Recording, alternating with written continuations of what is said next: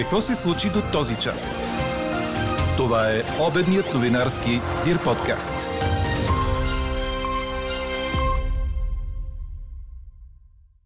Започнаха проверките за незаконна сеч в района на наводнените Карловски села. Все още има опасност за живота на младите хора, пострадали в катастрофата край Панчарево. Отново обстрел по запорожката АЕЦ. Москва и Киев си разменят взаимни обвинения, а Варшава предупреди, има сериозен риск от война между Полша и Русия. Режим на тока и размирици в Европа. Мислите ли, че идва такава зима? Това ви питаме днес, а в коментарите виждаме различни гледни точки. Като не разбирам защо трябва да студуваме тази зима, за да угодим на Съединените щати. Европа няма интерес от конфронтация с Русия. Както и, щом някой се чувства неудобно в Европа, да ходи в Азия и в Русия. Нали там казват, че било хубаво? Какво още споделихте на нашата страница до момента, ще чуете в края на подкаста. Говори Дирбеге. Добър ден, аз съм Елза Тодорова. Това са подкаст новините по обяд на 8 септември. До края на деня ще бъде слънчево с временни увеличения на облачността, но без валежи. Дневните температури са от 25 до около 30 градуса. В източна България ще духа до умерен вятър от югоисток. Такава е прогнозата за днес на синоптика ни Иво Некитов. А какво време ни очаква утре ще чуете в подкаста ни в 18. Ако пътувате в момента, имайте предвид, че ремонт на асфалта при входа на град Враца затруднява движението между София и Видин. Обходът е през Враца. Започнаха проверките за незаконна сеч в района на наводнените Карловски села. В тях участват представители на Земеделското министерство, Националната полиция, Басейнова дирекция, Регионалната инспекция по околната среда водите, кметове на населени места, местни жители и медии. В проверката участва и земеделският министр Явор Гечев. Проверява се дали фирмите са спазвали разрешените добиви, както и дали има замесени служители. Проверките ще продължат колкото е необходимо, като до няколко дни ще имаме първите резултати, каза министърът пред журналисти.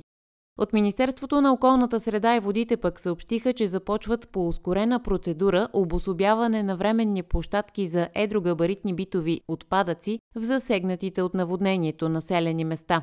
Идеята е домакинствата безвъзмезно да предават електрическо и електронно оборудване, биоразградими и други отпадъци и да не се стига до нерегламентираното им изхвърляне. Общините Карлово, Марица и Калуяново са освободени и от отчисления за заплащане на депонирания отпадък, която такса е 95 лева за тон. 16-годишно момиче, което пострада във вторник при катастрофата край Панчерево, все още е в много тежко състояние и с опасност за живота, съобщиха от болница Света Анна в София. Тя има сериозни травми – черепно-мозъчна и гръдно-коремна, фрактури на бедрени кости и ключица. Вчера и е била направена коремна операция. В лечебното заведение са настанени още две момичета на 14 и на 18 години. Те са стабилизирани, но има опасност за живота на по-малкото момиче. Настаненото в Исул момче също остава в тежко състояние. Той е в съзнание, но не е вън от опасност за живота си, съобщиха от лечебното заведение. Други четирима са в Пирогов. Към момента обаче няма актуална информация за тяхното състояние. След като вчера спасител изгуби живота си, изваждайки две даващи се туристки от морето край Несебър, днес от полицията в Бургас съобщиха за още един инцидент.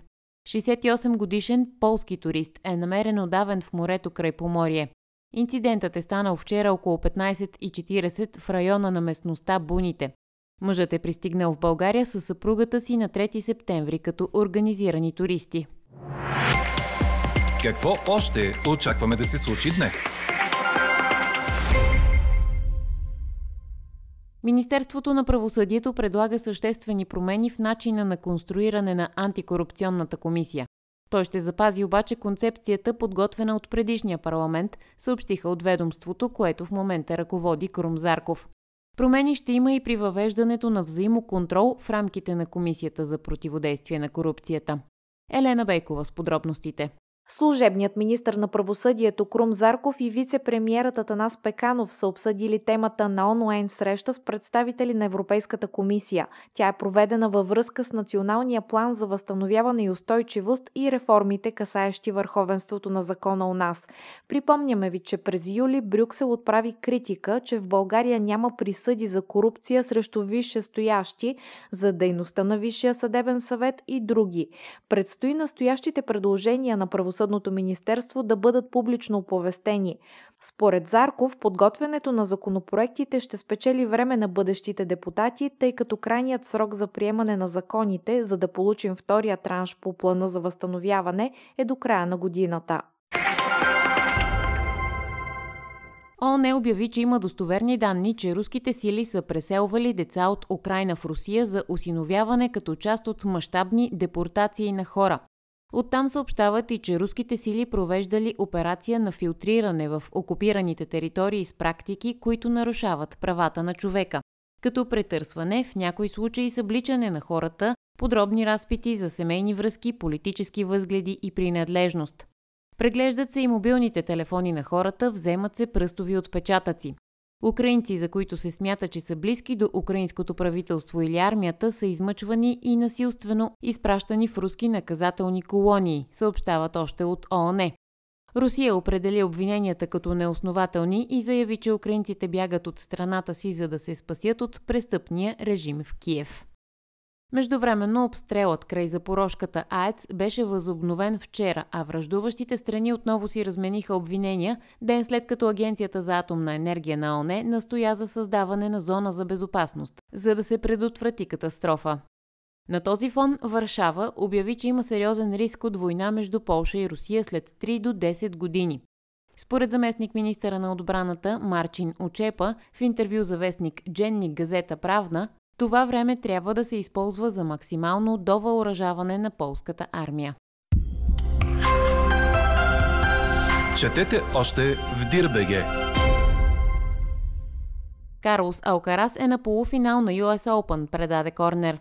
Испанецът победи Яник Синер с 6 на 3, 6 на 7, 6 на 7, 7 на 5 и 6 на 3. В сблъсък на двама играчи, които подсказват, че ще са бъдещето на мъжкия тенис. Двамата играха 5 часа и 18 минути, приключиха малко преди 3 часа след полунощ местно време в Нью Йорк и подобриха няколко рекорда. Това бе най-дългият матч в историята и вторият най-късно завършил на US Open, като само 8 минути разделиха срещата от това да е номер едно за всички времена. Синери спусна матчбол при 2 на 1 сета в своя полза и бе обърнат. Така Алкарас ще играе с надеждата на домакините Франсес Тиафо, който отстрани руснака Андрей Рублев. При жените за полуфиналите с нощи се класираха Ига Швионтек и Арина Сабаленка. Чухте обедния новинарски Дир подкаст. Подробно по темите в подкаста четете в Дирбеге. Какво ни впечатли преди малко?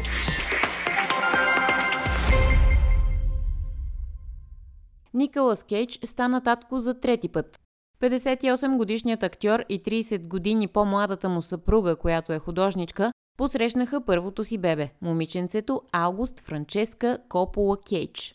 Тя се появи на бял свят на 7 септември, потвърждава пред списание People представител на двойката. Никълас и Рико са щастливи да съобщят за раждането на дъщеря си, казва техният представител. Майката и дъщерята се чувстват добре. Момиченцето е първо дете на Рико, а Никълас Кейдж има двама сина – Кауел на 16 години и Уестън на 31 от предишни връзки. През януари People ексклюзивно съобщи, че двойката очаква първото си дете. По-рано тази година звездата заяви пред Access Hollywood, че е изключително развълнуван да стане отново баща. Момчетата ми пораснаха и ми липсва ходенето до магазина за играчки, липсва ми пеенето на приспивни песни и люлеенето, каза той по-рано този месец и сподели, че с нетърпение очаква да се върне към това. А какво ще кажете за това?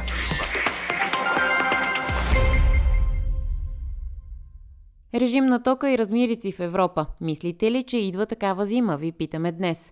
До този момент превес имат отговорите да.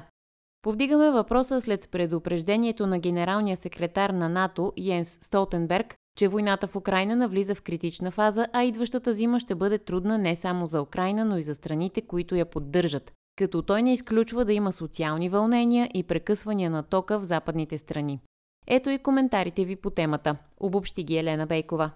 Попадаме на следното мнение на наш слушател. Поскъпването на тока и горивата е умишлено и е част от Парижкото споразумение. Ще направят така, че да не може да използвате нищо, защото ще бъде свръх скъпо. Нито коли, нито електрически уреди, защото няма да можете да си плащате сметките. Литър гориво ще стане 100 лева. Не ви се вярва, но ще го направят. Само определени свръхбогати ще карат автомобили. Вие не. Ток ще имате, ако изпълнявате определени изисквания на държавата държавата и да не бивал комунизъм, по-лош от всички досегашни режими по света. Друг пише, определено не изключвам да има ексцесии, може пък да е за добро. Всички лояли се евробюрократи да бъдат изметени, че иначе няма оправия. Но определено искам и щатите да си получат заслуженото, защото те запалиха войната. Слушател споделя, щом някой се чувства неудобно в Европа, да ходи в Азия, в Русия, нали там казват, че било хубаво. Друг припомня, режим на тока имахме само по времето на светлия комунизъм. Глати студ и хиперинфлация имахме пак, когато ни управляваха същите тия комунисти. Чете ми следния коментар. Най-добрата енергия била спестената енергия, четеше от лището Росен Плевнелиев. Най-добрата енергия е спестената енергия, запя в демократичния хор и Столтенберг. Съединените щати отдавна готвят Европа за леки зими и светло бъдеще. Анкетата продължава. Гласувайте и коментирайте в страницата на подкаста. Експертен коментар ще чуете във вечерния ни новинарски подкаст точно в 18. Слушайте още, гледайте повече и четете всичко в Дирбеге.